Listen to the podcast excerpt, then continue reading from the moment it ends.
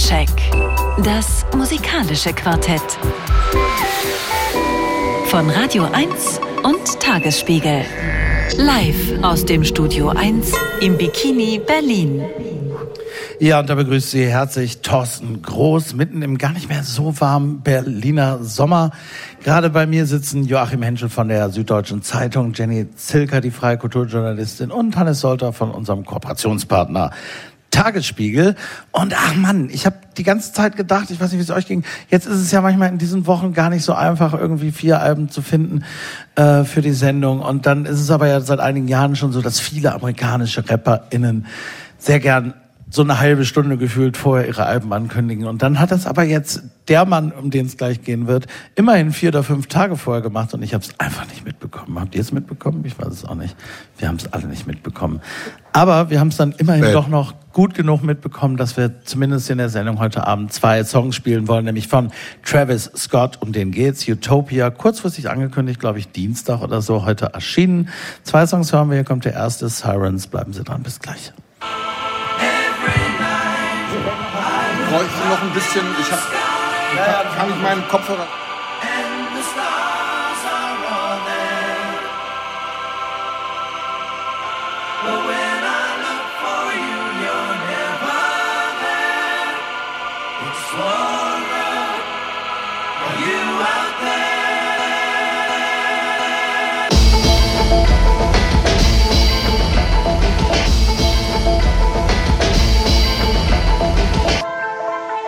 We had to spread out the word.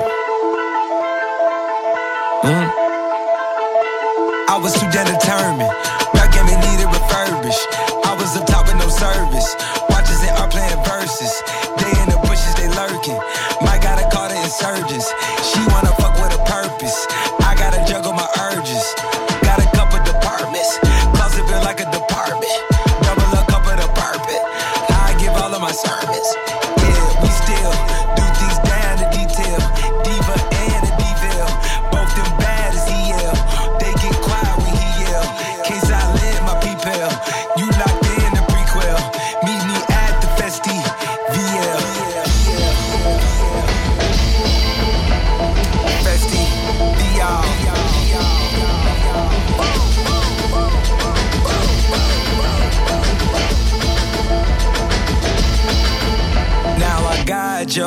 It's wide and beating.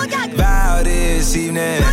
You never leaving. Clock out, we sneaking. All the demons need a reason.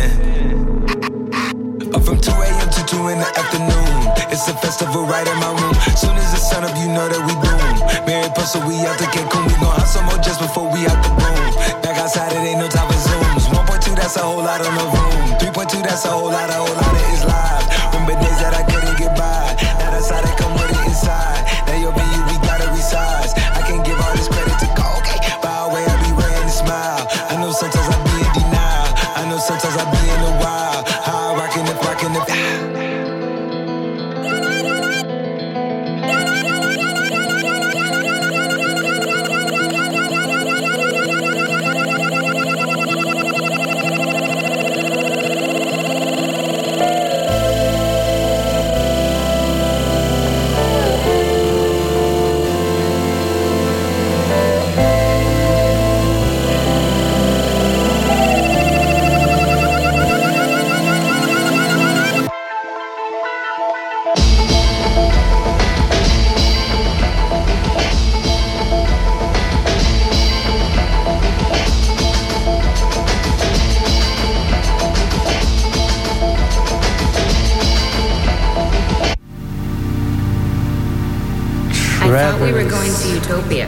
Scott im Soundcheck auf Radio 1 wird hinten noch ein bisschen weitergesprochen. Sirens heißt der Song vom neuen Album Utopia.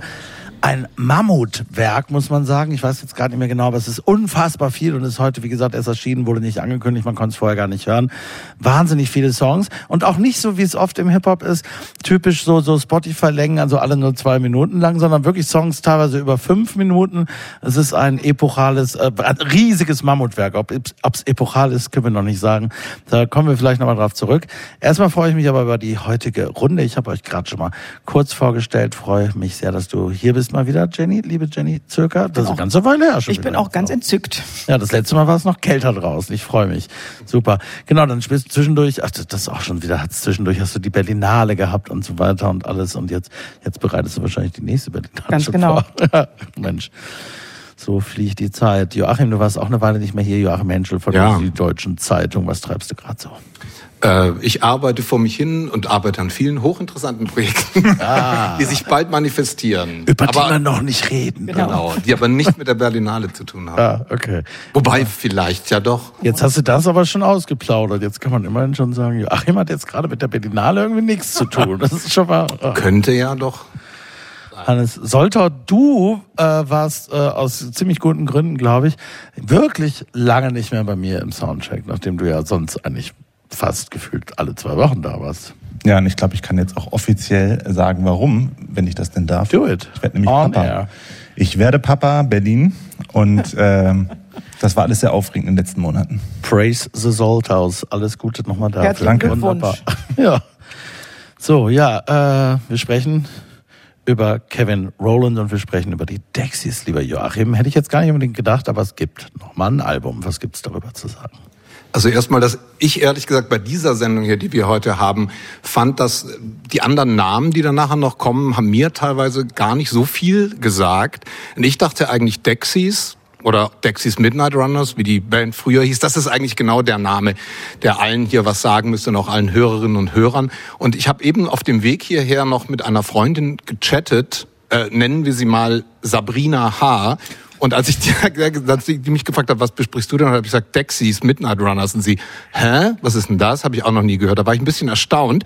Aber dann, als ich dann gesagt habe, naja, come on Eileen, dann hat sie mir geschrieben, dass es von ihr, tatsächlich war sie quasi sie wie aus allen Wolken gefallen, weil sie meinte, es gäbe ein Video von ihr, wie sie in Windeln vor der heimischen Schrankwand zu diesem Song Come on Eileen tanzt. Jesus Christus. Ja. Konnte ich leider so schnell nicht mehr sehen, aber das ist, glaube ich, symptomatisch, weil das ist halt irgendwie dieser eine Song aus dem Jahr 1982, den wahrscheinlich alle kennen. Auch so ein bisschen gefährlicher Song, weil er einerseits auf so Feten-Hits, CDs mit drauf ist, andererseits aber auch kredibel ist. Und dann Sabrina H., vielleicht hört sie zu, hallo, schöne Grüße, hat dann danach Liebe gesagt, Grüße ja, gehen wenn, raus. wenn ihr sowas besprecht, besprecht ihr dann auch die neue Fury in the Slaughterhouse. Das war natürlich spöttisch gemeint. Ich weiß nicht, ich glaube von Fury in the Also Slaughterhouse gibt also- auch bald ein neues Album. Ich kriege immer so Facebook-Spots davon angezeigt. Aber, Müssten wir Andreas Müller fragen, ob es jemals vorgekommen ist. In einer meiner Sendungen jedenfalls bis jetzt noch nicht. aber ich glaube, da gibt es gerade einen heißen Titel. Aber wie gesagt, das ist aber auch wiederum systematisch, weil nämlich viele Dexys Midnight Runners gerade wegen Kommandalin-Verein ein sogenanntes One-Hit-Wonder halten, wie vielleicht Fury in the Slaughterhouse auch. Und das ist natürlich äh, dieser, äh, die, diese Fehlernahme, die wir jetzt hier äh, endgültig entkräften können, weil natürlich haben ähm, Dexys Midnight Runners oder Dexys Aufpassen. ein großes, abwechslungsreiches, wunderbares Werk und das ist genau natürlich dem Mann, quasi dem, dem Mastermind äh, zu verdanken, den du gerade, Thorsten, schon erwähnt hast, Kevin Rowland, der wird im August tatsächlich auch schon 70 Jahre alt. Ähm, stammt aus der Nähe von Birmingham, also aus der Mitte von England, war ganz früher, bevor er Musik gemacht hat, Bauarbeiter und äh, tatsächlich auch hat eine Friseurlehre abgeschlossen, wie Klaas Häufer Umlauf zum Beispiel, und hat daraus auch eine äh, eine Ästhetik oder einen Inhalt oder auch ein Anliegen abgeleitet für seine Musik, nämlich, das liegt da fast auf der Hand, sowas wie eben so eine, so eine, so eine linksorientierte Working Class äh, äh, eben die Anliegen äh, oder Protest von Minderheiten, von den Iren, die in der Diaspora leben, in äh, Großbritannien und in den USA. Und hat aber gerade zu dieser Zeit, als er musikalisch aktiv geworden ist, Anfang der 80er, haben, war das ja ein großes Thema, gerade im englischen Pop. Und viele haben das ja damals dann so gemacht, dass sie äh, das verhandelt haben, aber in einer Form, dass sie im Prinzip so den Glamour des Pop überaffirmiert haben, dass sie sich wie ABC eben so in Goldanzügen auf die Bühne gestellt haben und gesagt haben, wir verpacken diese subversive Botschaft in perfekten Pop. Und Kevin Rowland und die Dexys Midnight Runners, die haben es genau andersrum gemacht. Also die haben sich quasi am Anfang selber verkleidet als Hafenarbeiter und haben dann eben einen sehr äh, mit Working-Class-Themen, mit Straßenthemen durchsetzten Soul gespielt, der vor allem auf dem einen Album, das jetzt nicht nur, meiner Meinung nach nicht nur, natürlich nicht nur ihr Bestes, sondern einer der besten Platten der 80er Jahre überhaupt ist, Searching for the Young Soul Rebels, das große erste Werk von ihnen. Und so ging das weiter mit diesen Verkleidungen. Das nächste war dann so eine Art, äh, mit so, mit so, äh, sahen so ein bisschen aus wie so eine irische Müllabfuhr mit so Jeans, äh, äh, Dungarees und Halstüchern und so weiter. Das nächste war dann die nächste Verkleidung, die Kevin Rowland ausgewählt hat, war dann so, so, so quasi so eine Yuppie, äh, so, so eine Yuppie-Verkleidung. Da haben sie ein etwas rätselhaftes Album gemacht. Und das ist also dieses sich immer wieder dieses schreckliche Wort neu erfinden, immer wieder in neuen Verkleidungen auftauchen. Das ist was, was er eben auch noch mit Ende 60, fast 70 macht und was dann eben auch zu so tollen Ergebnissen führt wie eines der neuen Videos, in dem er in einem selbst designten äh, äh, so einem Hosenanzug aus rotem Samt äh, in London durch so Straßen tanzt und auch ein, ein ganz wunderbares Promotion-Foto, über das wir vorhin auch noch, Thorsten, gesprochen haben, wo man die jetzigen vier Mitglieder der Band Dexys, sie, die sehen so ein bisschen aus wie so eine sonderbare Sekte in so Gewändern teilweise, wie so, wenn es an der Tür klingelt, mittags und ähm, dann stehen auf einmal vier Leute vor der Tür und sagen, wir wollen mit Ihnen gerne über das heilige Spaghetti-Monster sprechen oder irgendwie sowas. So sehen sie so ein bisschen aus. Und es ist tatsächlich auch so, dass dieses Album, über das wir hier sprechen wollen, das hat tatsächlich auch einen, ähm, tatsächlich einen gewissen jetzt nicht religiösen, aber spirituellen oder heiligen Hintergrund, weil das Album heißt The Feminine Divine, also sowas wie die heilige Weiblichkeit. Und da gibt's auch, wie so oft bei Kevin Rowland und Dexys, auch eine Story dahinter, nämlich sowas wie Jetzt ganz kurz zusammengefasst, es ist ein bisschen wie so ein, wie so ein kleines Hörspiel, wie so ein kleines Theaterstück, der Erkenntnisprozess eines Mannes, der realisiert, dass er eigentlich bisher verblendet durch sein Leben gegangen ist, weil er so ein bisschen an seiner eigenen Männlichkeit immer rumgeschraubt hat und sich so versucht hat, als Mann zu behaupten und da völlig daneben lag, weil eigentlich das weibliche Prinzip das ist, was in der Welt viel mehr Bedeutung hat und dem er sich selber auch lieber unterwerfen will. Klingt jetzt ein bisschen komisch, hat bei Kevin Rowland tatsächlich auch einen realen Hintergrund, weil er vor einigen Jahren, er hat ja immer wieder, ist auch ein Mensch, der mit vielen Krisen, teilweise äh, drogenbedingt, teilweise auch depressionsbedingt, äh, äh, wie soll man sagen, kämpfen musste. Und er war vor kurzem in Thailand und hat sich dort mit dem Taoismus beschäftigt und äh, eben auch gerade mit der Rolle, die das Weib, das, die, die Rolle, die das weibliche Prinzip im Taoismus spielt. Und äh, auf dem Cover des Albums sieht man unter anderem die Göttin Pele. Die Pele heißt wie der Fußballer, die hawaiianische Göttin der Vulkane und des Feuers. Und der, die kannte ich auch noch nicht bisher. Und diese eben diese Suche im Prinzip nach dem weiblichen Prinzip, wie man sich als Mann dazu verhält, die teilt dieses Album auch in zwei Hälften. Äh, die erste Hälfte klingt, ehrlich gesagt, so wie man Dexys gerade in den letzten Jahren auch eigentlich weiter, äh, äh, sagen wir mal, lieben konnte. Dieser Soul-Sound, der relativ fröhlich ist, relativ groß orchestriert, auch mit so Wechselgesängen zwischen Kevin Rowland und einem gemischten, vor allem von Frauen bestimmten Chor, wo es eben gerade so ein bisschen um seine Heimkehr geht, diese Erkenntnis. Er kommt zurück nach Hause, möglicherweise eben von diesem Thailand-Urlaub. Er ist geläutert. Und die zweite Hälfte des Albums ist dann und da wird es teilweise so fast ein bisschen seltsam, ein bisschen bizarr, wir werden uns gleich darüber unterhalten, ist im Prinzip seine persönliche Unterwerfung äh, unter das weibliche Prinzip, unter die Frau. Ähm, mit der er dann eben sich auch unterhält. Und die ist in einem Sound gehalten, den man von Dexys eigentlich bisher noch nicht so richtig kannte. Eher so ein bisschen R&B, Funk, teilweise elektronisch. Also vieles wird auch so ein bisschen gerappt. Es ist ganz interessant, wie auf dieser Platte eben so wie der eben die Erkenntnis, die, der Erkenntnisprozess dieses Mannes sich vollführt, auch der Sound der Platte sich ändert. Aber wir fangen jetzt mal an mit einem Song aus dem eher, sagen wir mal, konventionell instrumentierten Teil des Albums, aus der, aus der ersten Hälfte, nämlich I'm Going to Get Free.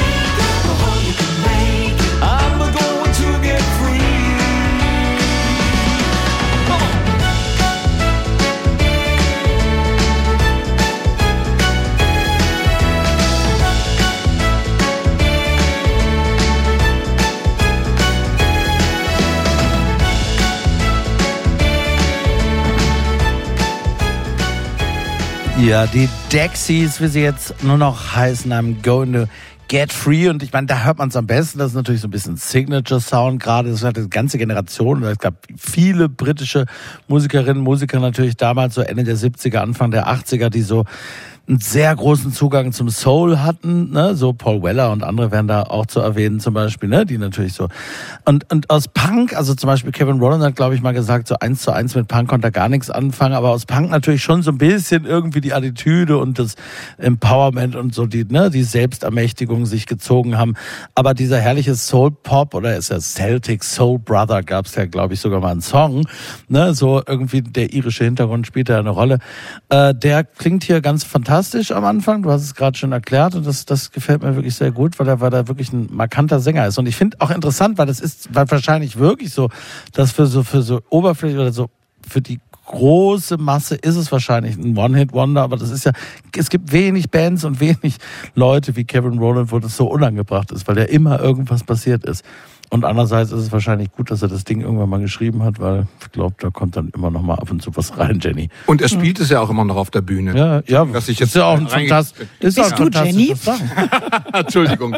Das, fand wüsste ich, nur- das wüsste ich aber. Ich war nur überrascht, weil ich dachte so ein bisschen, das spielt er wahrscheinlich gar nicht mehr. Aber Setlisten aus der jüngeren Zeit zeigen, er tut's. Finde ich ja gut.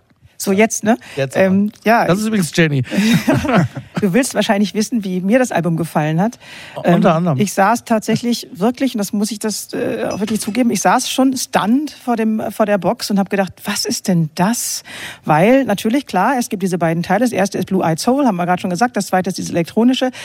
Seine Texte, es ist, es ist wirklich, mich hat's wirklich richtig gegruselt. Erstmal hat, mir, hat mich das total an so ein Musical erinnert, an so ein Musical über toxische Männlichkeit, wo jemand so naiv, didaktisch erstmal singt, äh, ähm, Frauen sind so lange ähm, unterdrückt worden und das, dabei sind die ja so powerful und so. Man denkt so, ja Mann, das mit 70 hast du es mal verstanden, wow, hu. Aber gut, Musical ist ja so ein bisschen naiv. Und dann kommt der zweite Akt, in dem man dann halt plötzlich diese, diese BDSM-Nummer auspackt und so eine ganz klare BDSM-Beziehung mit Regeln aufstellt und die Frau sagt dann auch immer, ich habe die und die Regeln in ihrer, in ihrer sexy Stimme. My Submission, das ist der Song, ne? I will worship and adore in every way und äh, ähm, das, I will be your pet, I dedicate my life for serving you. Also wirklich äh, äh, suffocating, erdrückend. Das ist wirklich richtig schlimm. Mir fehlt eigentlich der dritte Akt. Bei so einem Musical müsste so ein dritter Akt kommen. Ich finde auch musikalisch, also es sind alles so schöne Bilder, die er macht. Es hat was sehr Theatralisches. Im dritten Akt müsste er eigentlich dann noch, müsste dann kommen, nee, die sind doch blöd, diese Frauen. Klappt alles doch nicht. Ich werde doch wieder Macho oder so. Weil ich meine, natürlich, Geschlechterzuweisungen, ne, also jetzt äh, wie Frauen, für alle Frauen sind Göttinnen, alle Männer sind doof.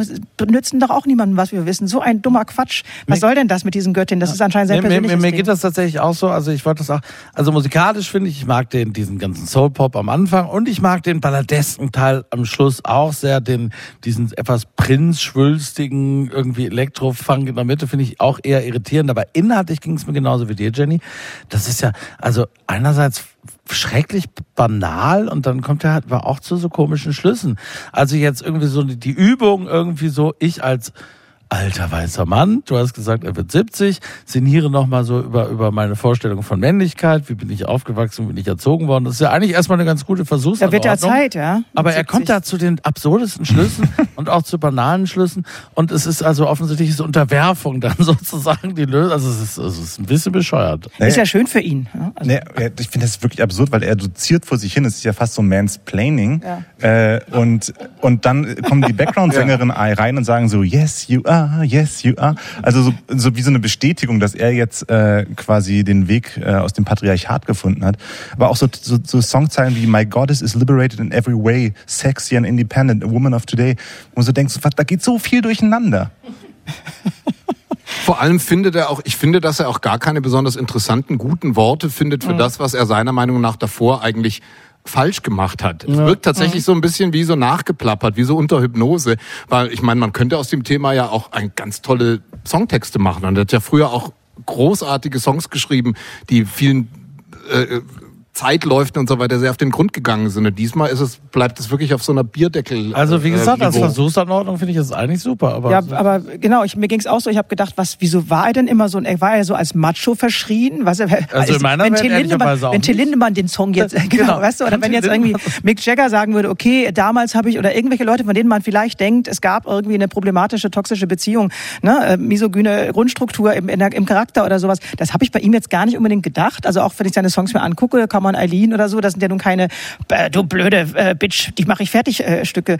Ich weiß gar nicht, was der, also der hat, ich glaube, der hat selber persönlich, wie du erzählt hast vorhin, vielleicht irgendwie zum BDSM, zum Tau, keinen Antaoismus gefunden. Und das findet er jetzt schön. Und dann hat er halt seine Frau, die da mitmacht. Soll er, es, es freut mich für ihn und ne, jeder, darf jeder machen, was er möchte. Ich fand es tatsächlich, äh, ähm, also ich habe küchenpsychologisch ferndiagnostiziert, aber Mensch, irgendwie, das wird auf Dauer auch nicht gut gehen. So, das geht nicht gut. äh, Dance with me.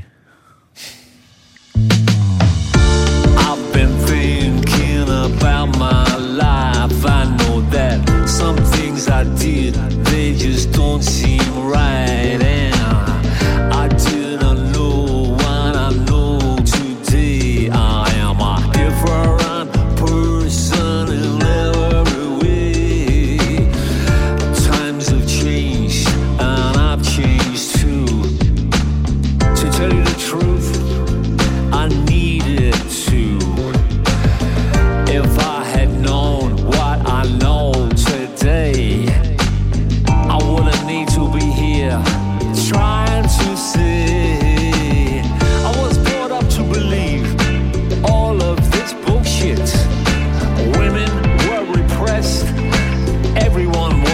Mess. Men didn't know what the fuck to do. So we controlled, we bullied, and we blamed it all on you. And now I'm seeing there's another way, and this is not the way to be. That's right. No one told me any of this, I was blind, but now I see. Now this is the only way, the way it has to be. That's right. Women have been put down for too long, and it's down to you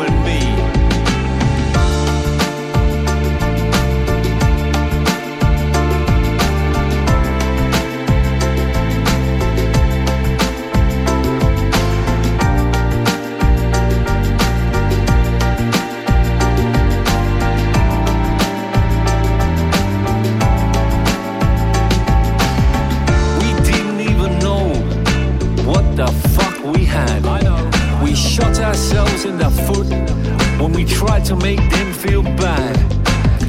What we needed was to honor them, try and make them feel good. Instead, we just put them down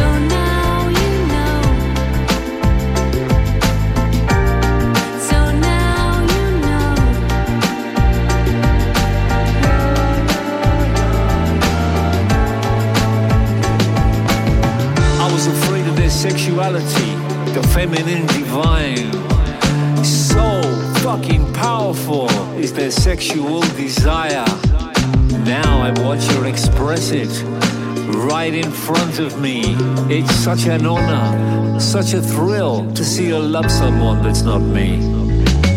Cause women are the superstars, the goddesses on earth. They need to be cherished worshipped, adored.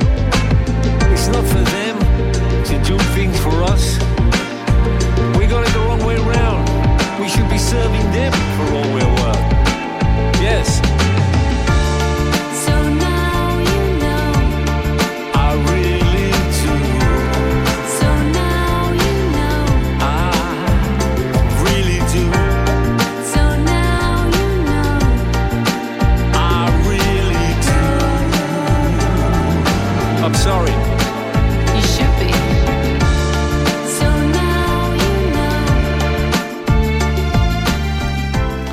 Das war der Titelsong The Feminine Divine und eben nicht Dance With Me, den hören wir gleich noch.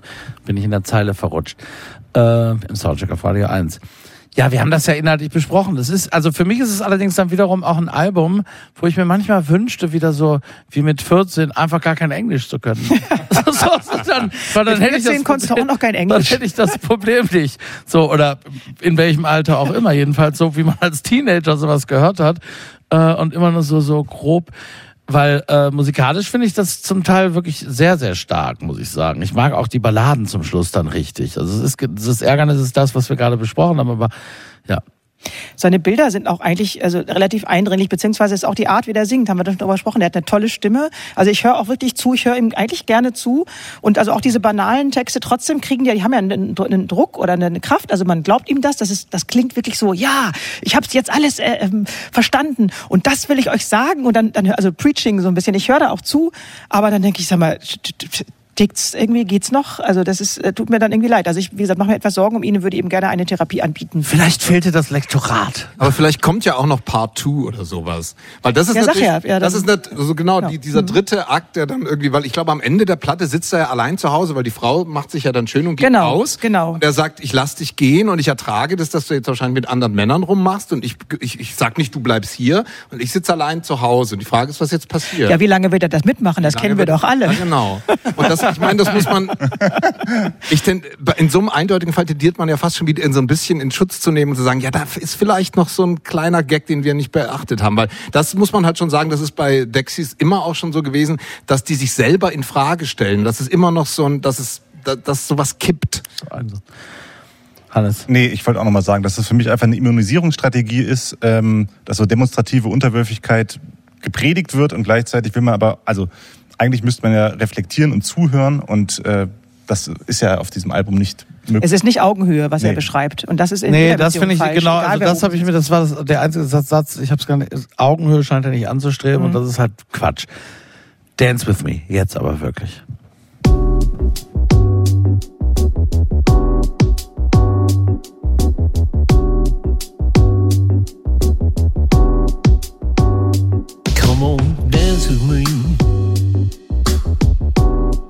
Before you go into the night. Come on, dance with me. You really are the greatest sight. Let me help you put on your clothes the way you love me to. I'll help you brush your hair, put on your stockings too.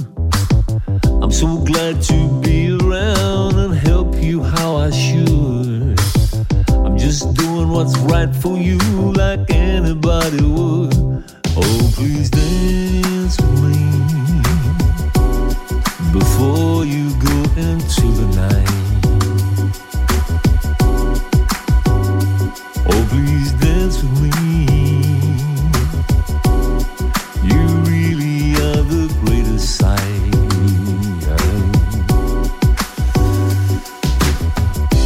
See anticipation rising up in you. I wanna see you move your hips the way you love to do. Tonight you're going out to do what you wanna do. And that makes me feel so proud cause I'm so in love with you. Oh, please dance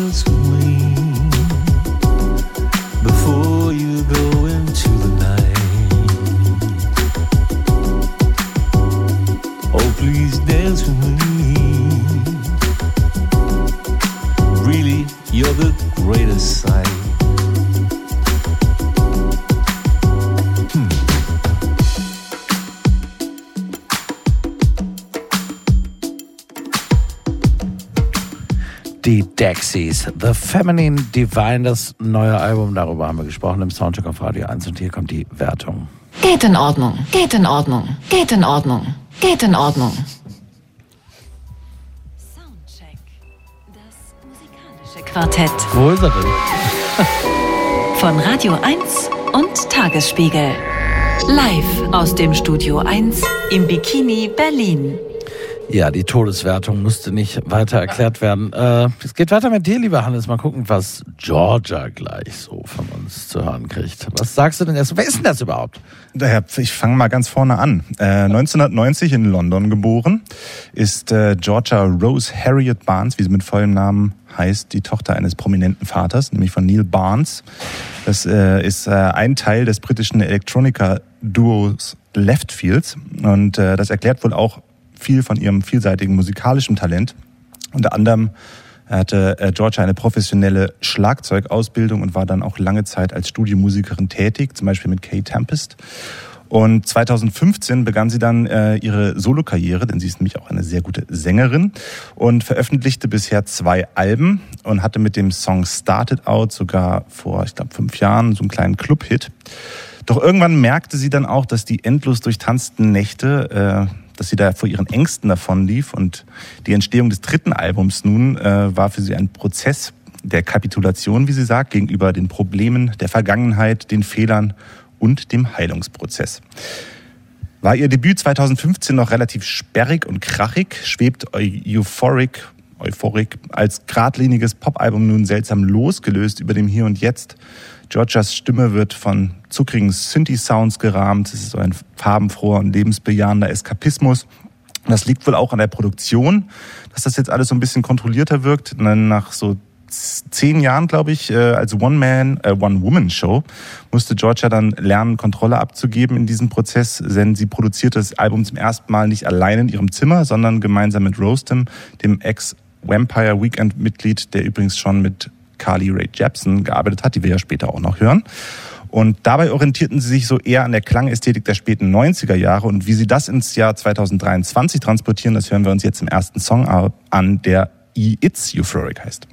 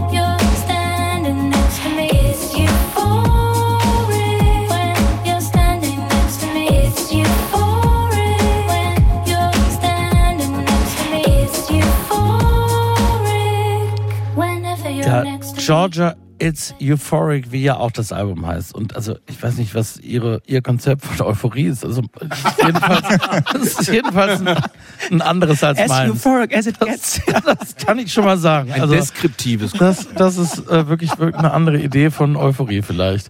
Ich meine, sie wird ja überall immer oder ganz oft für ihre so großen, strahlenden Pop-Refrains gelobt und so weiter. Und dann so das Narrativ, du hast es gerade gesagt, auch des Labels ist da, nun tritt sie hinter dem Aufnahmepult hervor und wird Künstlerin nach eigenem Recht und so weiter und so fort. Und äh, das ist alles totaler Bullshit, finde ich. Also jedenfalls, wie ich das Album höre. Ich höre da eigentlich eher das Gegenteil. Ich, ich höre eine Frau, die vielleicht eher Produzentin ist. Sie hat ja mit ganz, ganz vielen verschiedenen Leuten gearbeitet, Gorillas, Muramasa, was weiß ich, wer mit wem alles und beherrscht das alles offenbar traumwanderisch. Aber ich finde es wirklich, also da sind ein paar ganz schöne Songs bei, aber sie erreicht mein Herz nicht mit einem einzigen, weil mir das auch alles viel zu durchgeseint ist und die Euphorie permanent vergessen wird. Ich habe ähm, mir geht's genauso. Ich fand das eine, eine gute Beschreibung, dass sie eigentlich eher vielleicht wirklich eine bessere Produzentin ist. Ich habe es daran gemerkt, dass ich beim Hören dieser äh, dieses Albums, dass ich dann immer wieder rausgegangen bin aus dem Zimmer, weißt du, weil ich so dachte, ich muss da irgendwas erledigen und dann, ja, aber es muss ja gehört werden. Ach nee, ich muss ja dabei sein, wenn ich höre. Also das ist immer so ein Zeichen, dass ich das irgendwie nicht richtig genieße. Mich hat das, ich habe auch gedacht, oh, die ist Schlagzeugerin, dafür hat sie ganz schön lahme Beats gemacht oder programmiert. Also mich hat das alles so, also im, im, das Positivste ist noch, dass ich immer an, an Kraftwerk gedacht habe, an die Alpen und die Pyrenäen de France. Also man ist so, so Musik zum Fahrradfahren. Ich habe so gedacht, das ist was, was ich so irgendwie beim Fahrradfahren vielleicht, also wenn ich Fahrrad fahren würde, könnte man das bestimmt ganz gut hören. Aber das, was sie da beschreibt mit diesem Tanzen, das kommt ja ganz viel in ihrer Geschichte auch vor, dass sie irgendwie in Berlin die Nächte durchgetanzt hat und dann schreibt sie erstmal Songs und das, da weiß ich gar nicht, nee, also mir geht's auch nicht. Ich fand wirklich nur ein, zwei Stücke ganz schön, aber dann auch nicht wirklich toll. Total. Ich hatte so ein bisschen Eurovision Song Contest Vibes, als ich das gehört habe. Weil äh, nichts gegen den Eurovision Song Contest. Ich habe ihn jetzt äh, dieses Jahr zum ersten Mal seit vielen, vielen Jahren mal wieder komplett durchgeguckt und da äh, sind ja auch quasi alle äh, äh, elektronischen und Club und und Bar und eben auch äh, Aufzugmusikstile der letzten 30 Jahre werden da ja irgendwie aufgegriffen und teilweise revivalt. Teilweise wird so getan, als wäre es neu. Teilweise merken die Leute gar nicht, dass es alt ist, weil sie viel zu jung sind. Und so ein bisschen ist es auf diesem Album ja auch. Da hört man so ein bisschen dieses, dieses M-People, Handbag House, Piano manchmal. Da klingt es oft so ein bisschen fast wie so 90er Jahre Manchester Rave oder Manchester Rave und äh, alt und vielleicht so ein bisschen Chicago House Sounds und das ist alles so, äh, wirkt aber immer wie nur so wie so kleine Andeutungen, die, die man so, man versteht es vielleicht, aber es wird nicht richtig aus. Also man, die begeben sich nicht, also sie und ihr Produzent, der ein toller äh, Musiker ist, genau wie sie, äh, die begeben sich nie ganz, sie, sie sie belasten das nie so sehr, dass sie sagen, dieser Beat muss uns jetzt tragen. Und das ist, macht das Album so ein bisschen leichtgewichtig. Vor allen Dingen war das ja der Song, den sie als allererstes innerhalb von wenigen Stunden zusammen geschrieben haben und haben dann gesagt, okay, wir müssen zusammenarbeiten. Und das äh, verstehe ich dann nicht, weil das klingt so gezähmt. Also wenn man sich das erste Album von ihr nochmal anhört, das also Ja. das ist das ist wirklich viel experimenteller und und da hätte sie einfach alleine zu Hause sitzen bleiben sollen. Ähm, irgendwas ist da passiert in dieser Zusammenarbeit, dass das äh, so glatt gebügelt.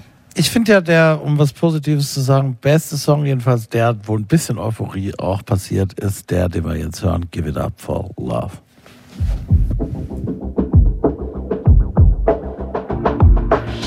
If not for us, I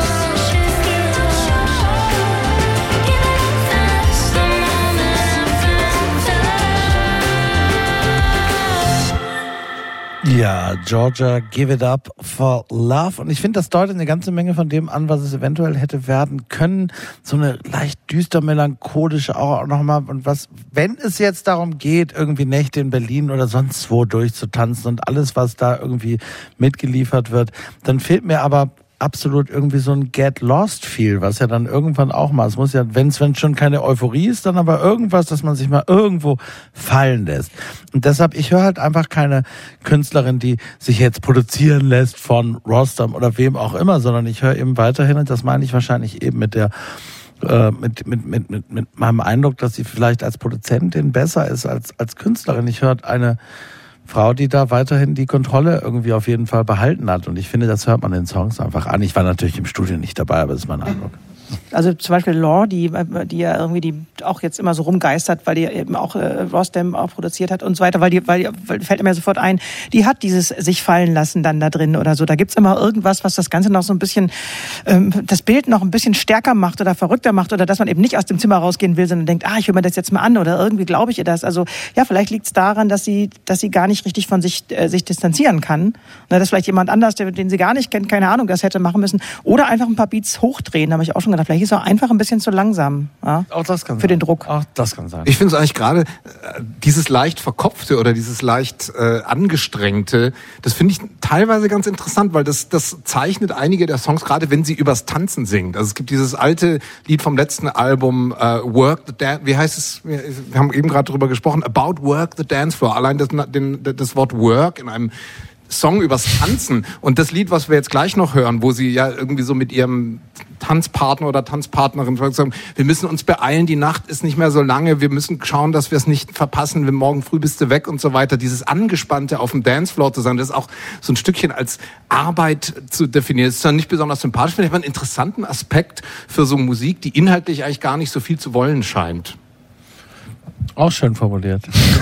Ja, ja, wenn Vergangenheitsbewältigung sich so anhört, ich glaube, da muss ich noch ziemlich viele Platten schreiben, äh, um die Vergangenheit zu bewältigen, weil das, äh, ja, also es ist alles sehr vorhersehbar und in das, das Problem ist ja in dem Moment, wo es nicht vorhersehbar ist, wird es schrecklich.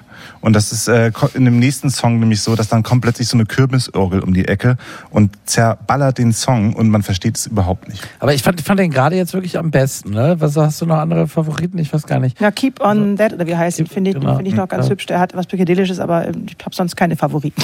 Ich finde den, der jetzt kommt, den schlechten finde ich am besten. Den schlechten. Den Hannes nicht mag. Ach Gott, ach Gott, ach Gott. Na gut, dann haben wir noch äh, All Night. Schon wieder immer so viele Versprechen in diesen Songtiteln. Und wird es eingelöst, diesmal von Georgia. All Night. Is it keeping you awake at night?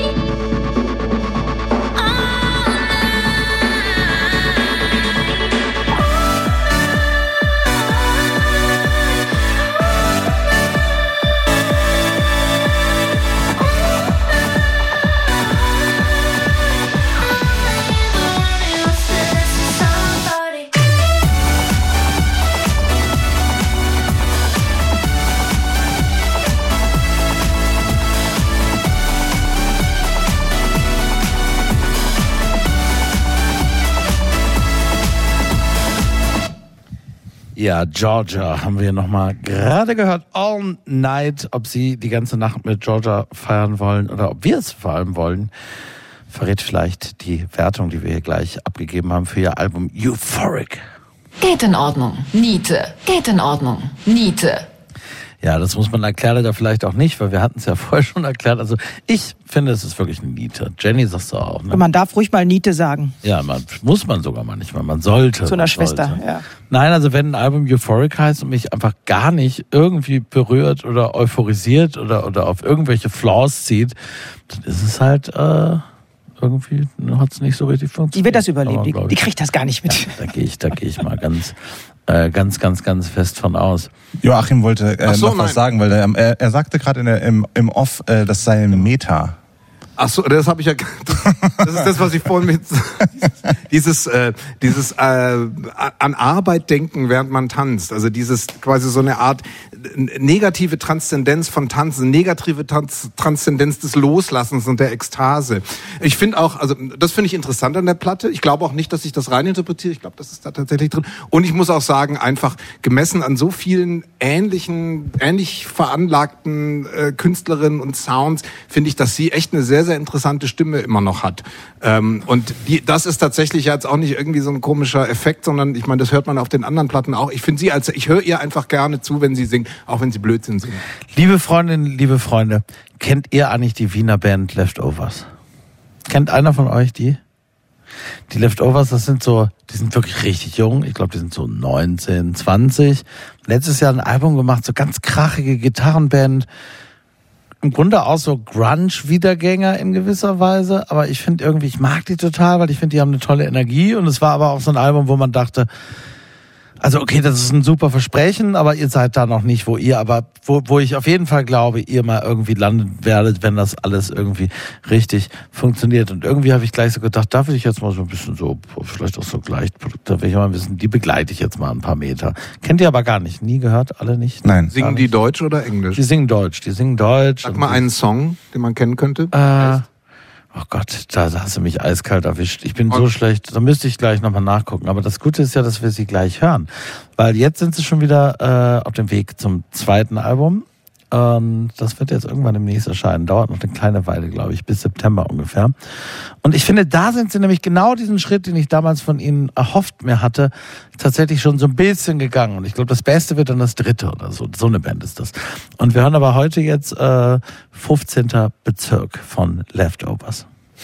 Vier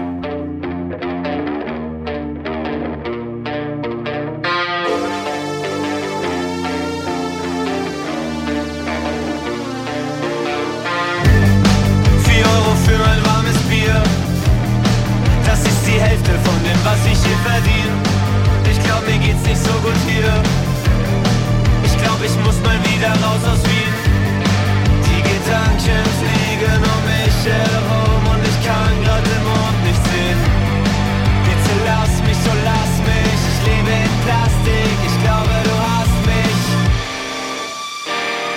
Ich schaue mich an und erkenne mich nicht mehr.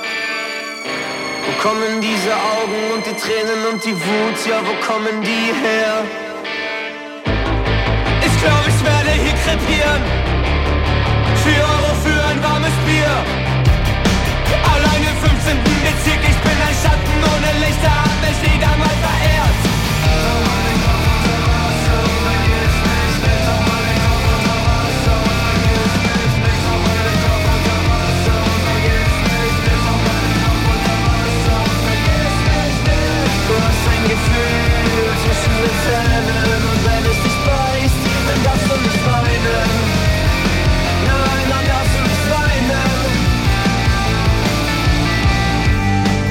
Schaust mich an, ich schau zu dir.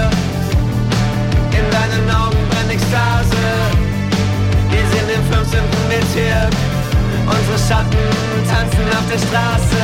Das Licht glitzert in deinem Gesicht, weil in Finnland der Schnee nicht schmilzt. Du trägst Tinte an den Rippen, damit du mich vergisst. Schau mich an und erkenn mich nicht mehr. Kommen diese Augen und die Tränen und die Wut, ja, wo kommen die her? Ich weiß, ich werde hier krepieren. Vier Euro für ein warmes Bier. Zusammen im 15. Bezirk, wir werfen Schatten in das Licht und warten, bis die Liebe stirbt.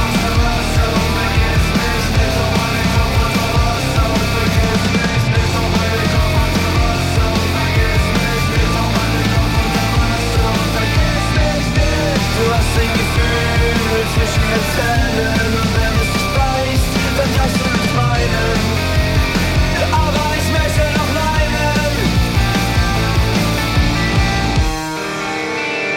Viel zu spät ist viel zu lang.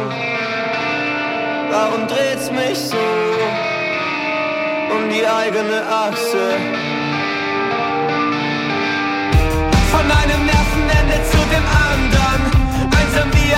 Maschine, die nichts fühlen kann. Schwarze Flüssigkeit tropft aus mir hinaus. Ich hab ein Loch, das niemand stopft. Ich halt das alles nicht mehr aus. Ich muss jetzt gehen.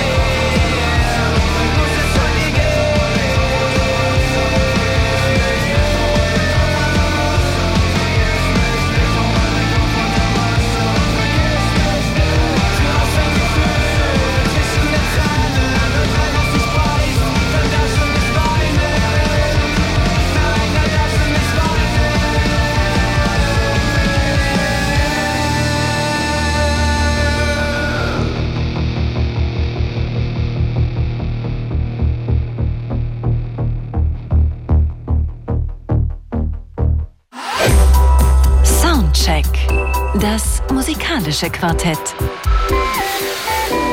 Von Radio 1 und Tagesspiegel. Live aus dem Studio 1 im Bikini Berlin. Ja, und weiterhin mit Thorsten Groß, Joachim Henschel, Jenny Zülker und Hannes Solter vom Tagesspiegel. Ähm, Dave Gahan hat man ja jetzt die ganze Zeit immer gehört, natürlich im Zuge des neuen Depeche Mode Albums. Sie waren und sind überall, spielen permanent Konzerte. Und zwischendurch hat er aber noch Zeit gehabt, was anderes zu machen, so wie viele andere Künstlerinnen und Künstler auch, die nämlich alle offenbar Fans von Jeffrey Lee Pierce sind, dem legendären Gun Club. Jeffrey Lee Pierce. Jenny ist auch Fan, macht die, den Totaler. Daumen hoch, genau. Und da gibt's ein ganz schönes Ding, wie ich finde. Es könnte echt klasse werden. The Jeffrey Lee Pierce Session Project nennt sich das. Das Album wird dann heißen äh, The Task Has Overwhelmed Us und kommt am 29. September. Da gibt's so Leute wie Nick Cave, Debbie Harry, der ebenfalls zwischenzeitlich verstorbene Mark Lanigan und viele, viele andere prominente und weniger prominente Jeffrey Lee Pierce Fans. Und äh, Dave Gahan ist offenbar einer von denen und der seinen Beitrag, die covern alle natürlich Songs von Jeffrey Lee Pierce auf diesem Album. Und Mother of Earth vom vielleicht besten, weiß ich nicht, was du sagst, Jenny, Gun Club Album Miami jedenfalls natürlich absolut ganz klarer Favorit. Singt jetzt nun Dave Gahan für uns. I'm going down the river of sadness. I'm going down the river of pain. In the dark, under the wires, I hear them call my name. I gave you the key to the highway and the key to my motel door. And I'm tired of leaving and leaving. I can't come back no more. Oh, my dark eyed friend, I'm recalling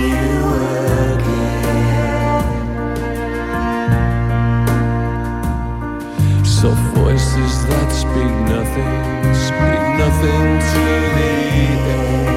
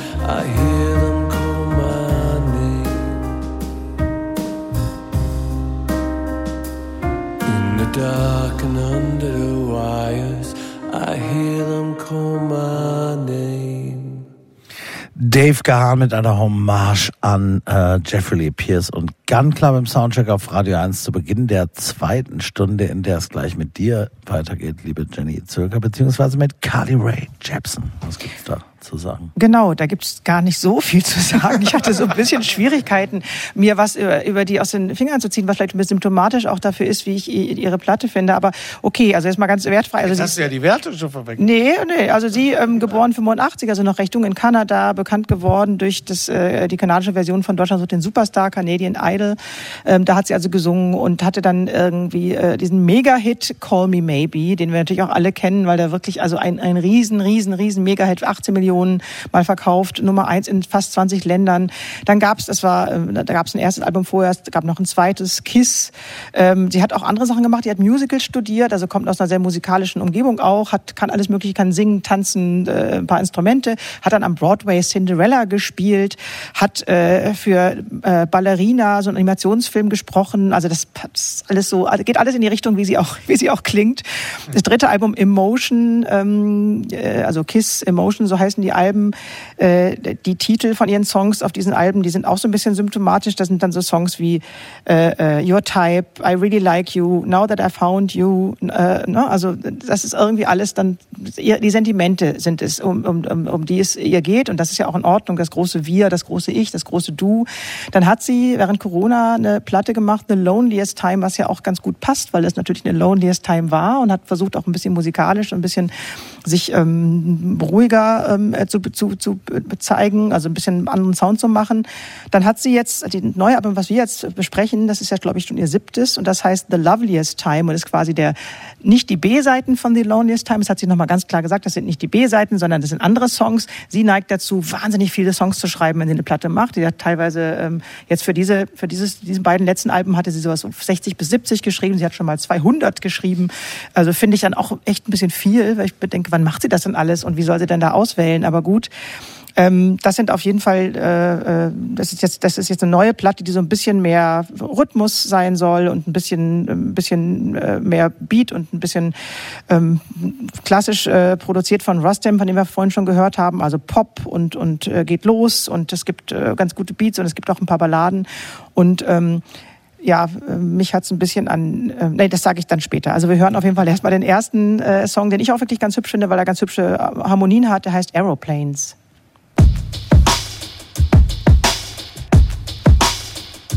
Dream slow.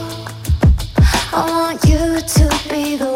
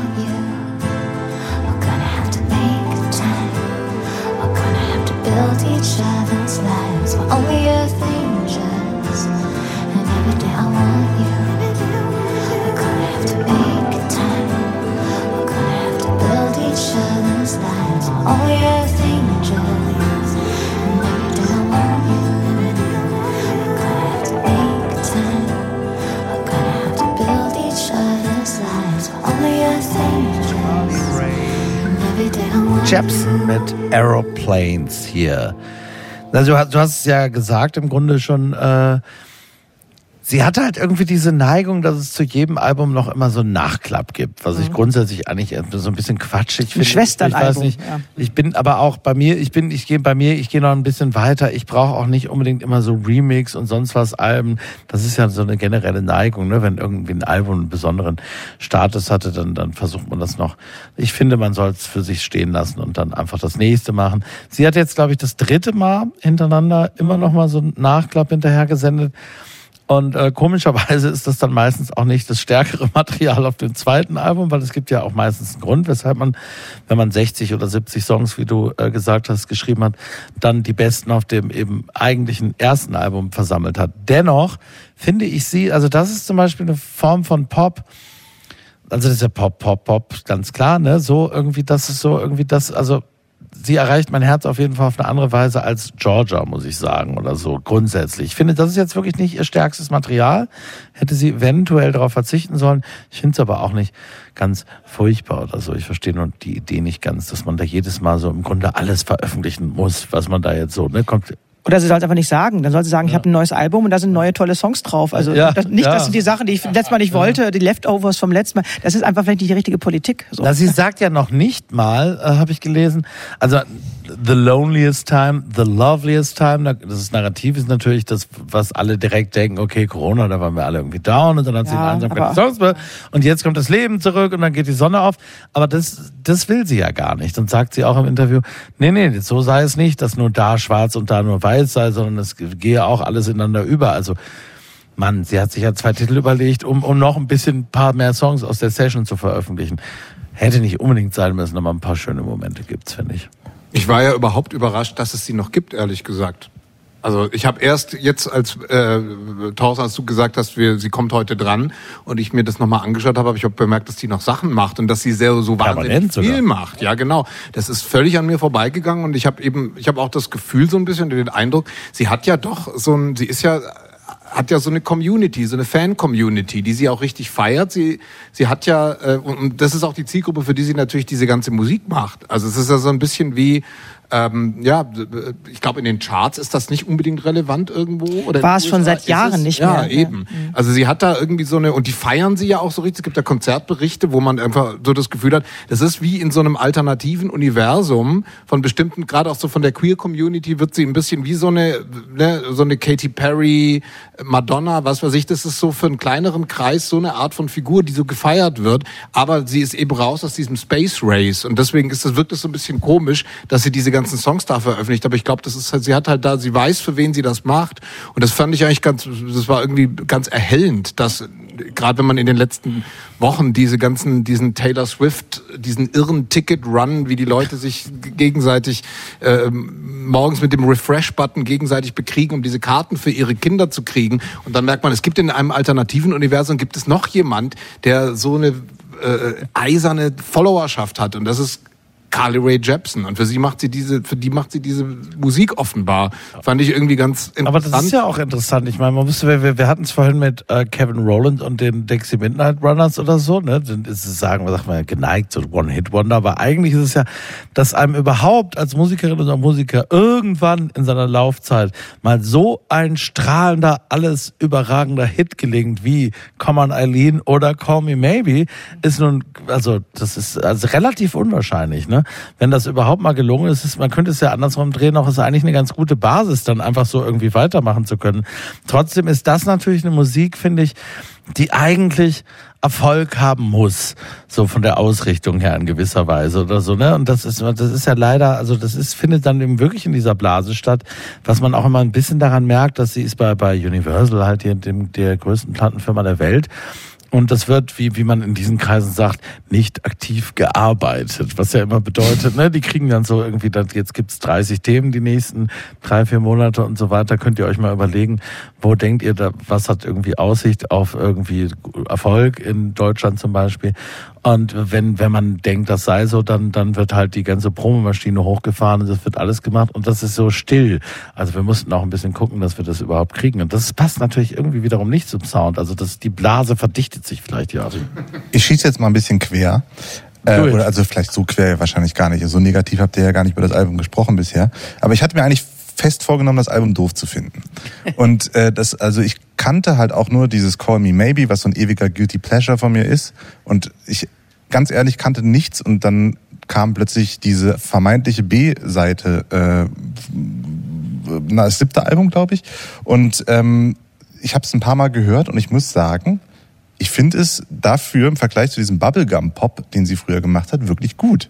Also dieses, äh, dies, diesen Song, den wir gerade gehört haben, diese Akkordprogression in dem Refrain, und wie dieser Refrain so wegkippt.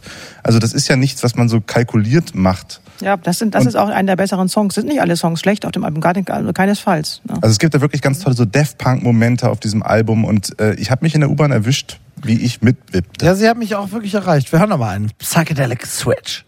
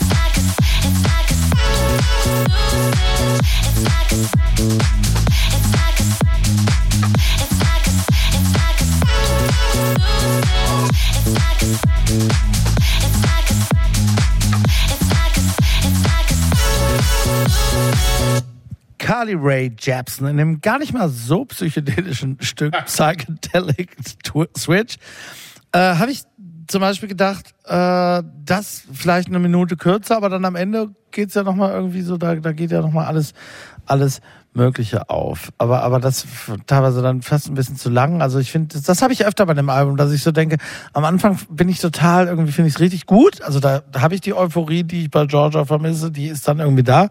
Und so nach einer Minute da gehe ich dann vielleicht so, wie du vorhin erzählt hast, Jenny, kurz aus dem Raum und also ich muss es ja eigentlich hören und bla, so dann haben wir dann hat sie mich verloren. Jetzt gerade fand ich aber zum Schluss dann natürlich dann doch diesen, diesen, diese leichte Techno- und Club-Referenz. Naja, der, so es ist ja. One More Time eigentlich von, von, Ja, von. Daft Punk. Ja, Ich aber find- das kann man ja zitieren. Ich finde, dass das auch, was ich mir überlege, was es sein könnte, warum das mich auch nicht so richtig doll fesselt, obwohl ich ein paar Songs wirklich ganz gerne mag.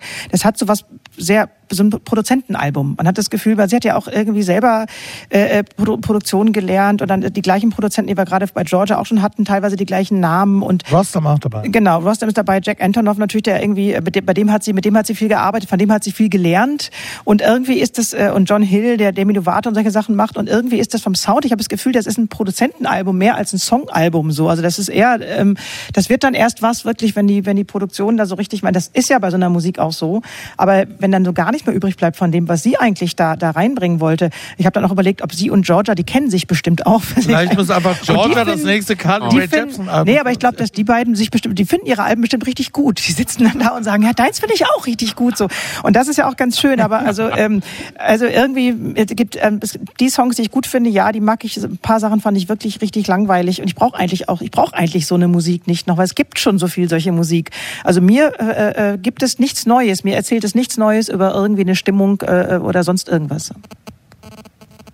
Nee, das ist äh, eigentlich im Prinzip so. wie- Brian Eno hat doch damals seine Ambient Music so ein bisschen vor diesem mit diesem Hintergedanken gemacht, dass es Musik ist, die einem so, so einen Hintergrund geben soll beim Essen oder so, so wie, wie am Flughafen Music for Airports. Und das, das hier funktioniert bei mir auch ganz genauso. Da wird äh, also dieses jetzt schon mehrfach bemühte Gleichnis mit dem aus dem Zimmer gehen und so weiter. Für mich das löst sich da so auf. Also da, das ist fast wie so eine kleine Konzentrationshilfe, weil man auf einmal zurückgeworfen wird auf die eigenen Gedanken, weil die Medien, die man konsumiert, einem das nicht mehr abnehmen. Und also ich muss teilweise auch durch diese 90er Jahre artigen Loops, die da teilweise so ein bisschen laufen, diese ja diese Anklänge so, so keine Ahnung, so diese, diese leicht jazzigen Beats und so weiter, die da so gesampelt wurden, das ist ähm, für mich, also, ja, quasi wie so eine, wie so eine leere Hülle, in die ich dann irgendwie, so eine Folie. Also ich muss leider sagen, die bei Georgia hat mich noch ein bisschen die Stimme, was ich ja vorhin auch gesagt habe, hat mich da noch so ein bisschen so raus äh, erweckt, dann immer wieder was zu Das ist bei mir hab irgendwie ich, andersrum, Ja. weil ich glaube, ich Mir auch. mag die Madonna-Haftigkeit von Carly Rae Jepsen mag ich irgendwie. ah, die Ich, magst ich, ich würde gerne Joachim noch mal zu beipflichten. Das ist, ich nenne sowas Formatradio-Pop. Also im Prinzip ist es einfach so das Zeug, was im Formatradio immer so läuft irgendwie. Ich musste auch, wenn das jetzt auch langsam, ich kann das, das, den Vergleich auch schon nicht mehr hören, aber ChatGPT-Musik ist natürlich auch so ein bisschen. Du sagst einfach ChatGPT, Genau. mach mal in The Sound of Jack Antonoff und so weiter und dann kommt sowas dabei raus. Jack Antonoff war bei eh ganz schwieriges Thema inzwischen. Das sollte, das sollte einfach ein bisschen weniger, diese Platten klingen au- sowieso alle gleich, muss man auch sagen. Ne? Ganz, das, Dann eben in äh, The Style of Rostam Ja, zum Beispiel. ja, der ist ein ja. Bruder, ich ja viel interessanter finde, der ist Regisseur, aber egal. Hannes, dir gebührt als Pate das letzte Wort. Ja, ich verteidige jetzt noch einmal. Also ich finde, in diesem Carly Ray Jepsen Kosmos äh, hat dieses Album eine erfrischende Weirdness äh, sogar äh, im Vergleich zu früher. Bleiben wir also noch in diesen sieben Alben, Ja. die ich zumindest kenne. Es ist nicht sehr konsistent, aber ich finde es gerade gut, dass es auseinanderfällt. Das ist also eben ähm, auch diese diese drei Minuten Grenze sprengt immer wieder und zu lange ist so und das ist eben nicht also dann nicht dieses Formatradio äh, Format der Songs hat und ähm, ich muss sagen es hat mich wirklich sehr überrascht und ich finde es immer noch gut Wir hören Put It to Rest.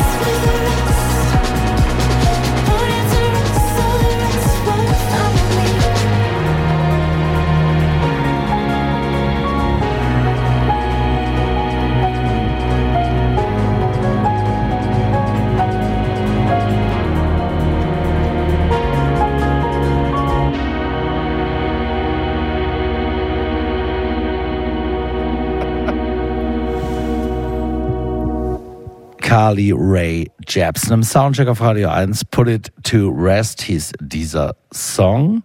Das ganze Album ist das Gegenstück zu The Loneliest Time vom letzten Jahr und heißt The Loveliest Time. Und hier kommt die Wertung. Hit. Geht in Ordnung. Geht in Ordnung. Niete. Ja, Jetzt müssen wir mal kurz erklären. Niete, sagst du, liebe Jenny? Ich habe gesagt, Nee, in ich Ordnung. bin Niete. Oh Gott, du bist. Oh, bist die Niete. oh, Ich geht in Entschuldigung. Ordnung gesagt. Oh Gott, jetzt habe ich das zu Unrecht hier. Genau, du sagst Niete, ja. Es spricht nicht zu mir. Es spricht nicht zu ihm. Aber sprich zu Hannes. Und du hast Aber es spricht gesagt, zu Hannes. Thorsten, oder? Na, ich, ich glaube, das war der Typ vom Tagesspiegel. Stimmt. Das spricht zu Hannes. Äh, ich sehe schon, ich habe heute die Alben falsch verteilt. Du hättest Carly Rae Jepsen vorstellen müssen. Mann, Mann, Mann, Mann, Mann. Nächstes Ja. Mal. Ja, so sieht's aus. Ja, also so wie es aussieht, wird's ja sehr bald nächstes Mal geben. Sie, Sie sie hat ja macht- noch ungefähr sie ist 300 Stücke übrig, die sie noch ver Aber dann wieder auf der A-Seite. Ja. Ja. Also, völliger Schwenk. Beverly Glenn Copeland. Ich stelle den Namen gleich voran, weil ich weiß nicht, ob es Ihnen so geht wie mir. Ich muss ganz ehrlich gestehen, ich hatte ihn noch nie gehört, bevor ich mich jetzt dann begann, damit auseinanderzusetzen. Und übrigens mit wachsender Begeisterung und jedenfalls wachsender Neugierde und äh, großem Interesse, weil es auf jeden Fall eine gute Geschichte ist. Das kann man mindestens sagen. Der US-amerikanische Transmann und Pianist, Sänger Beverly Glenn Copeland ging schon ganz früh nach Kanada und machte in den 70er Jahren zwei schon, habe ich jetzt alle gehört, berückend schöne irgendwie Jazz-Songwriter-Alben, die damals aber irgendwie kaum jemand hören wollte. Copeland verdiente sein Geld in der Werbung vor allem, interessierte sich außerdem früh für Synthesizer, New Age-Musik und nahm 1986 das solchermaßen geprägte Album Keyboard Fantasies auf, das in so informierten Kreisen wohl eine Art Kultstatus entwickelte. Aber ewig vergriffen war, erschien war das Album nämlich in der überschaubaren Kassettenauflage. Ich glaube 200 oder so gab es damals, also wirklich Kassetten. So. Copeland machte weiter Werbemusik, alles mögliche andere noch. Der hat auch studiert, muss man dazu sagen, ne? Also am Theater gearbeitet, alles mögliche, so Auftragsarbeiten, bis viele, viele Jahr, Jahrzehnte, muss man sagen. Keyboard Fantasies 2015 über so ganz obskure Wege japanischer Plattensammler, der ihn kontaktiert hatte, ob man das dann noch irgendwo kaufen könne. Und natürlich das Internet, was dann eine wahnsinnige Aktivität entwickelt, äh, jedenfalls neu entdeckt wurde von einer ganz neuen Generation und dann eben auch neu aufgelegt. Glenn Copeland ging nun plötzlich auf Tour, neue Generation entdeckte wie gesagt sein Werk. Und 2020 erschien dann eine Remix-Version, so Carly Rae Jepsen mäßig fast, aber nur mit eben 40 Jahre Pause und nicht einem äh, dieses dieses äh, prägenden Albums, das hieß Fantasies Reimagined und da haben jüngere MusikerInnen, die hier regelmäßig Thema sind im Soundtrack, wie Aka Blood Orange, Bonnie Iver, Julia Holter, die Stücke dieses Albums interpretiert. Heute nun ist mit The Ones Ahead das erste neue Studioalbum des inzwischen 78 oder 79 Jahre alten. Das ist immer noch nicht ganz klar. So, jedenfalls äh, im vorgerückten Pop-Alter sich befindlichen Glenn Copelands erschienen. Äh, aufgenommen hat das mit den Musikern seiner Tourband. Überaus heterogenes Werk, kann man glaube ich sagen, was von so westafrikanischen Traditionen über Jazz, Kunstliederartige Sachen. Musical-Versatzstücke höre ich da auch. Musical hatten wir vorhin schon mal so ein bisschen, das ist auch theatralisch teilweise auf jeden Fall. Ist auch Camp, Pomp, New Age, aber auch wirklich Jazzballaden wieder, was so, so, eine, so ein bisschen wieder vielleicht zurückführt zu diesen Alben, die er in den 70ern eben schon gemacht hatte. Ist ein irgendwie auch so ein bisschen Hippie, ist also auf jeden Fall überzeugt davon, dass Musik heilen kann, gesellschaftliche Gräben überwinden, die Menschen einen kann. Äh, Und wir hören jetzt erstmal den ein bisschen so, würde man vielleicht denken an Graceland von Paul Simon oder so, erinnernden Afrobeat jedenfalls inspirierten Song, mit dem das Album auch beginnt und mit dem Glenn Copeland als, ja, so, so als Mitglied der Diaspora irgendwie in Dialog mit seinen afrikanischen Vorfahren tritt, so kann man es vielleicht sagen, Africa Calling.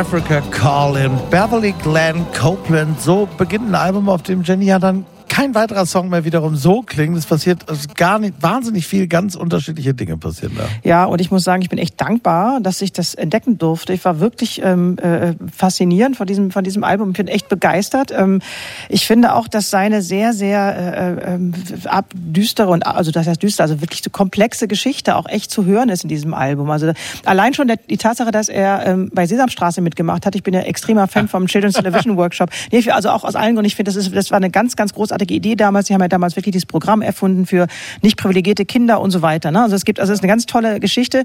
Er hat da damals noch im falschen Körper mitgemacht, musste halt auch immer in falschen Attributen da irgendwie arbeiten. Das war also, es hat, konnte sich deswegen da als Musiker, ne, hat er mitgemacht, konnte sich deswegen da nicht richtig wohlfühlen, weil er sich einfach nicht in seinem Körper wohlgefühlt so als hat. Mietmusiker so. Genau, und er hat, also gibt's, ich habe mir Sachen angeguckt, wie er da irgendwie durch die, durch die Gegend, also in so, in so kleinen Auftritten Wann halt, das? da gibt's ähm, ja, in den 70ern. Okay. Und das ist also, das sind alles so schöne Geschichten. Und dann hat er erst 95 seine, seine Angleichung gemacht. Also hat also erst gemerkt 95, dass er, dass er im falschen Körper ist. 2002 Jahre Angleichung. Das heißt, er hat ein langes Leben gehabt, ähm, das glaube ich sehr traurig für ihn war. Und ich finde schon, vielleicht bilde ich mir das auch ein, aber ich finde schon, dass man das hört. Bin also, ähm, also auch auch diese diese diese Klavierfertigkeit, die man auch immer hört. Die Songs sind ja richtig gut geschrieben. Wahnsinnig, ja. bemerkt, Ganz, ganz tolles also- Songwriting, da ganz weiß jemand, toll. was er macht. Also ich, ich mag, mag, mochte das extrem gerne, dieses Album. Mir geht's ganz genauso. Also ich, ich habe auch noch nie davon gehört, von, diesem, von dieser ganzen Geschichte und so weiter. Und als ich, ich muss zugeben, als ich dieses Album, über das wir jetzt hier gerade sprechen, zum allerersten Mal gehört habe, habe ich auch so ein bisschen, ich weiß nicht, was ich vorher oder nachher oder in welcher Stimmung ich gerade war. Mir war es tatsächlich auf den, aufs erste Hören ein bisschen zu kitschig. Ich habe es dann allerdings nochmal im richtigen Mindset gehört und habe dann auf einmal gemerkt, was für eine unfassbare Emotionalität da drin liegt, was vor allem für eine Unbefangenheit, weil wir wir sind ja doch auch, ob wir jetzt hier Kritikerinnen und Kritiker sind oder normale Nutzerinnen und Nutzer, wir sind ja schon, wir gleichen ja, wenn was Neues rauskommt, immer auch so ein bisschen ab. Ist das jetzt irgendwie weit vorne? Passt das in die Zeit? Und das Schöne ist halt, dass äh, sein, vollkommen sein zeitlos. Werk überhaupt nicht diesen äh, äh, diesen Kriterien entspricht. Das hat er gar nicht nötig. Ja, und, und es existiert ja fast wie auf so einer kleinen Insel und ist deswegen einfach. Ich muss jetzt leider auch ein bisschen emotional werden, aber die, äh, ähm, wie soll man sagen, die die Zugänglichkeit, das humanistische Element, was auf diesem Album liegt und was man überhaupt nicht irgendwie in den Kategorien fassen kann von wie ist das jetzt angesagt, was sind das für weil viele von diesen Sounds sind ja schon auch so ein bisschen, die klingen so ein bisschen wie aus den 80er Jahren. Also ich habe zum Beispiel bei dem, was bei dem ersten Stück gerade ist, mir, hab mir immer gefragt, was ist denn diese, woher, wie kommt mir denn diese Melodie bekannt von? Da fiel mir ein, ah, das ist doch ein bisschen wie bei Lionel Richie All Night Long, dieser Zwischengesang. Also es Stimmt, ja, Es stimmt, ist ein stimmt. Album, was überhaupt diesen Kriterien überhaupt nicht entspricht, aber dann wird da der berühmte Schuh wird da ja auch wieder draus, weil eben dieser diese Persönlichkeit, die sich da äußert, eben überhaupt nicht auf dieser äh, äh, auf dieser äh, in dieser Welt irgendwie existiert, in der wir diese Sachen beurteilen. Und wenn man sich da reingibt, ist dieses Album wirklich ein Wunderwerk, weil es einfach so viel ignoriert an Dingen, die einen an Coolness-Parametern und so weiter, die einen oft hindern können, sowas Wundervolles zu machen. Ja, ich wurde auch, äh, also ich habe ja einen Sinn für Kitsch sowieso und beim ersten Mal hat es mich auch schon gleich umgehauen. ähm, also ich will nicht sagen, dass es Kitsch ist, sondern dass äh, es mir aber auch so ging und ich fand, ich wurde aber auch ganz weich und ich fand es unheimlich tröstlich, dieses Album zu hören. Und äh, sie- ich, diese ganze Geschichte drumherum ist auch wahnsinnig bewegend, weil sie ja auch stellvertretend dafür steht für so viele KünstlerInnen, die so lange nicht beachtet wurden, ne, aus diversen Gründen. Und ähm, dazu kommt aber auch einfach, dass es so eine wahnsinnige Stimme ist, die einen ähm, so kriegt. Also es ist auch äh, ja musikalisch total toll. Wir hören die Stimme nochmal kurz, würde ich vorschlagen, mit äh, ja, einem Song für seine Frau. Der heißt Harbor und dann geht die Klammer auf und dann steht da Song for Elizabeth.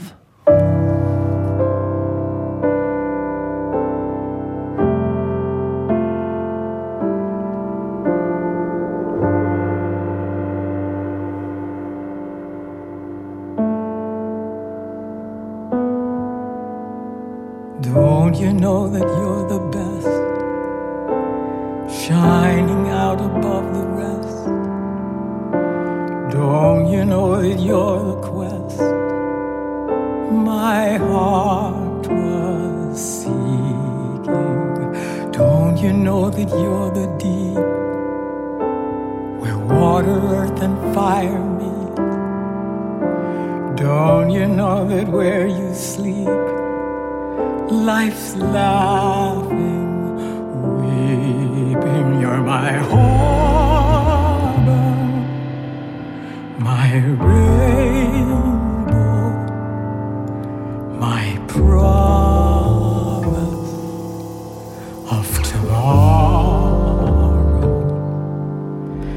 and my heart aches when your tears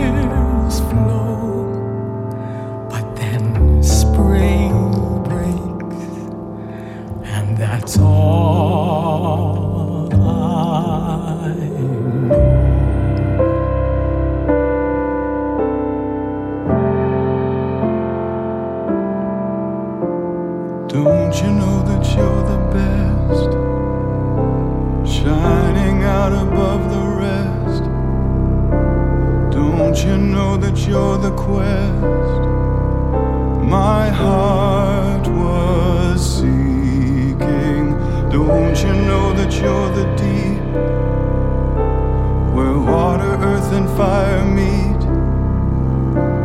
Don't you know that where you sleep, life's laughing, weeping. You're my harbor,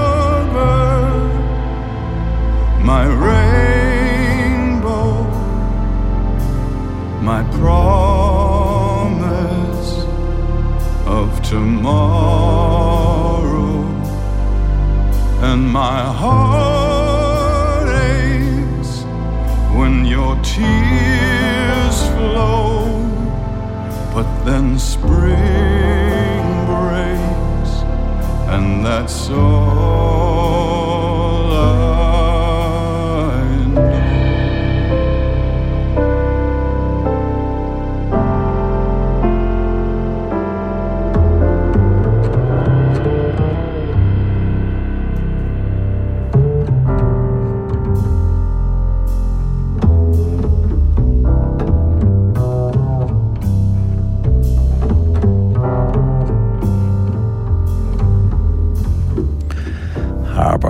Song for Elizabeth.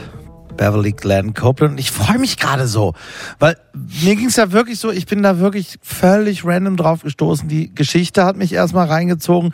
Man dachte dann direkt so an Sixto äh, Rodriguez, ne, so äh, die auch so ein ewig verkannter und dann wiederentdeckter im hohen Alter. Und ich fand das natürlich auch gut, weil in dieser jugendfixierten Branche, wenn so ein 79-Jähriger, das, das hat mich alles erstmal und dann habe ich es gehört. Und das jetzt ihr euch, euch mitzubringen und dann irgendwie zu, zu merken, ihr findet das, ihr habt das, fühlt das ähnlich, das finde ich erstmal ganz toll. Seine Musik kommt ja auch, wie er selber sagt, nicht einfach so, äh, also er schreibt die nicht, sondern das wird quasi ihm eingechannelt durch das vom Universum, durch das äh, Universal Broadcasting System.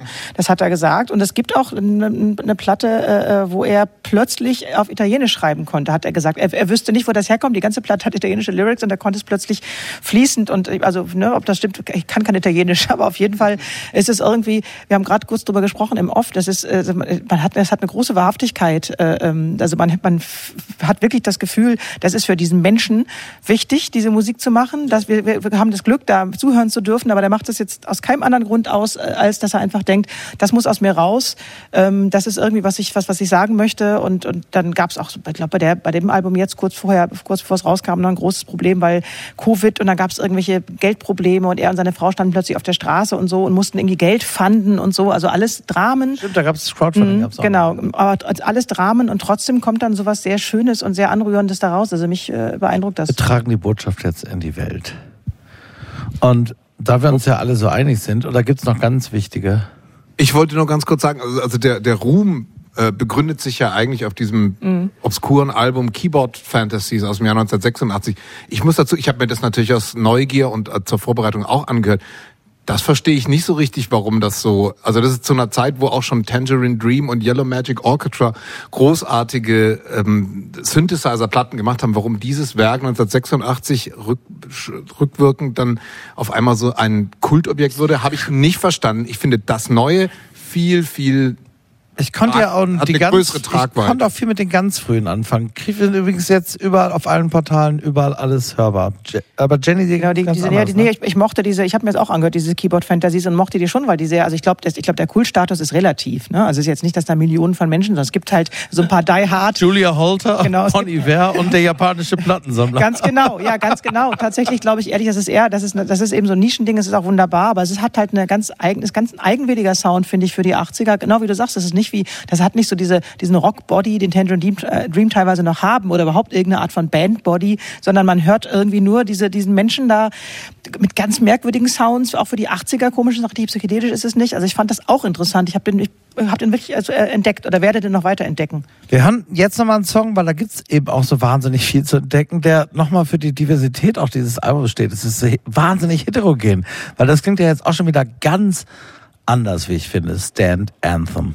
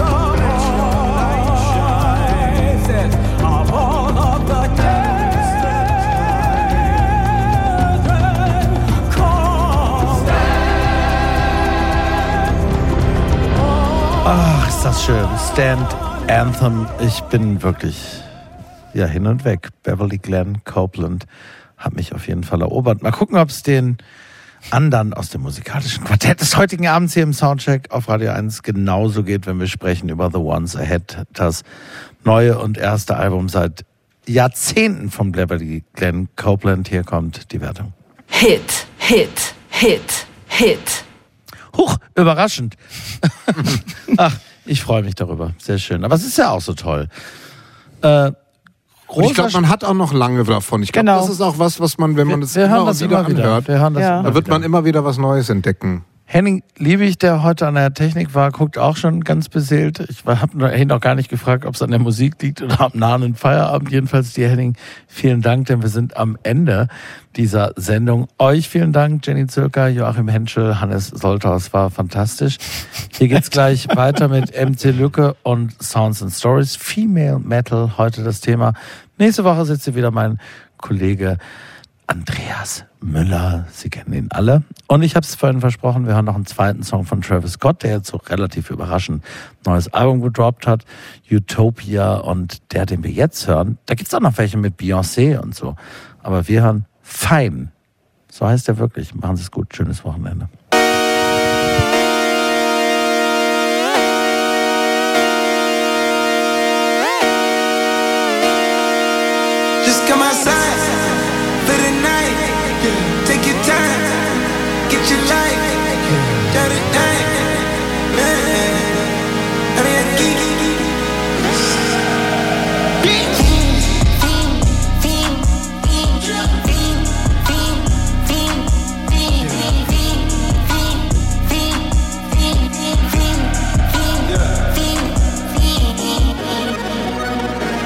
The career is more at stake when you in your prime. Fuck that paper, baby, my face on the dotted line. I've been flying out of town for some peace of mind. It's like always, they just want a piece of mind. I've been focused on the future, never on right now. But I'm sipping that kombucha, either pink or brown. I'm the one that introduced you to the you right now.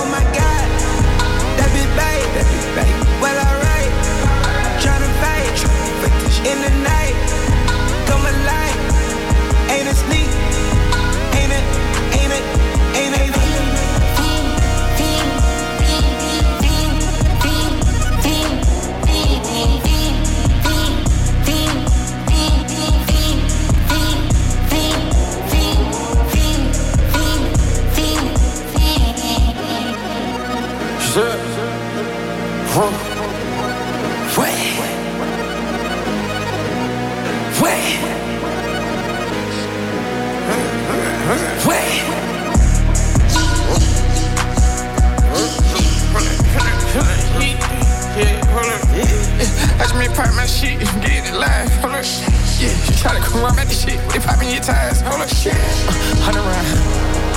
Feeling like I'm on team. Playing both sides of these hoes. Shot out on fucking your friends. I've been going crazy. Shot, I've been in the deep end. She not in the scene. She just trying to go.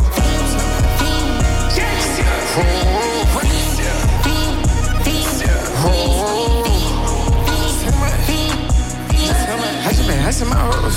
I just been dripping my hoes. This whole nother life. Soundcheck. Das musikalische Quartett. Freitags ab 21 Uhr auf Radio 1.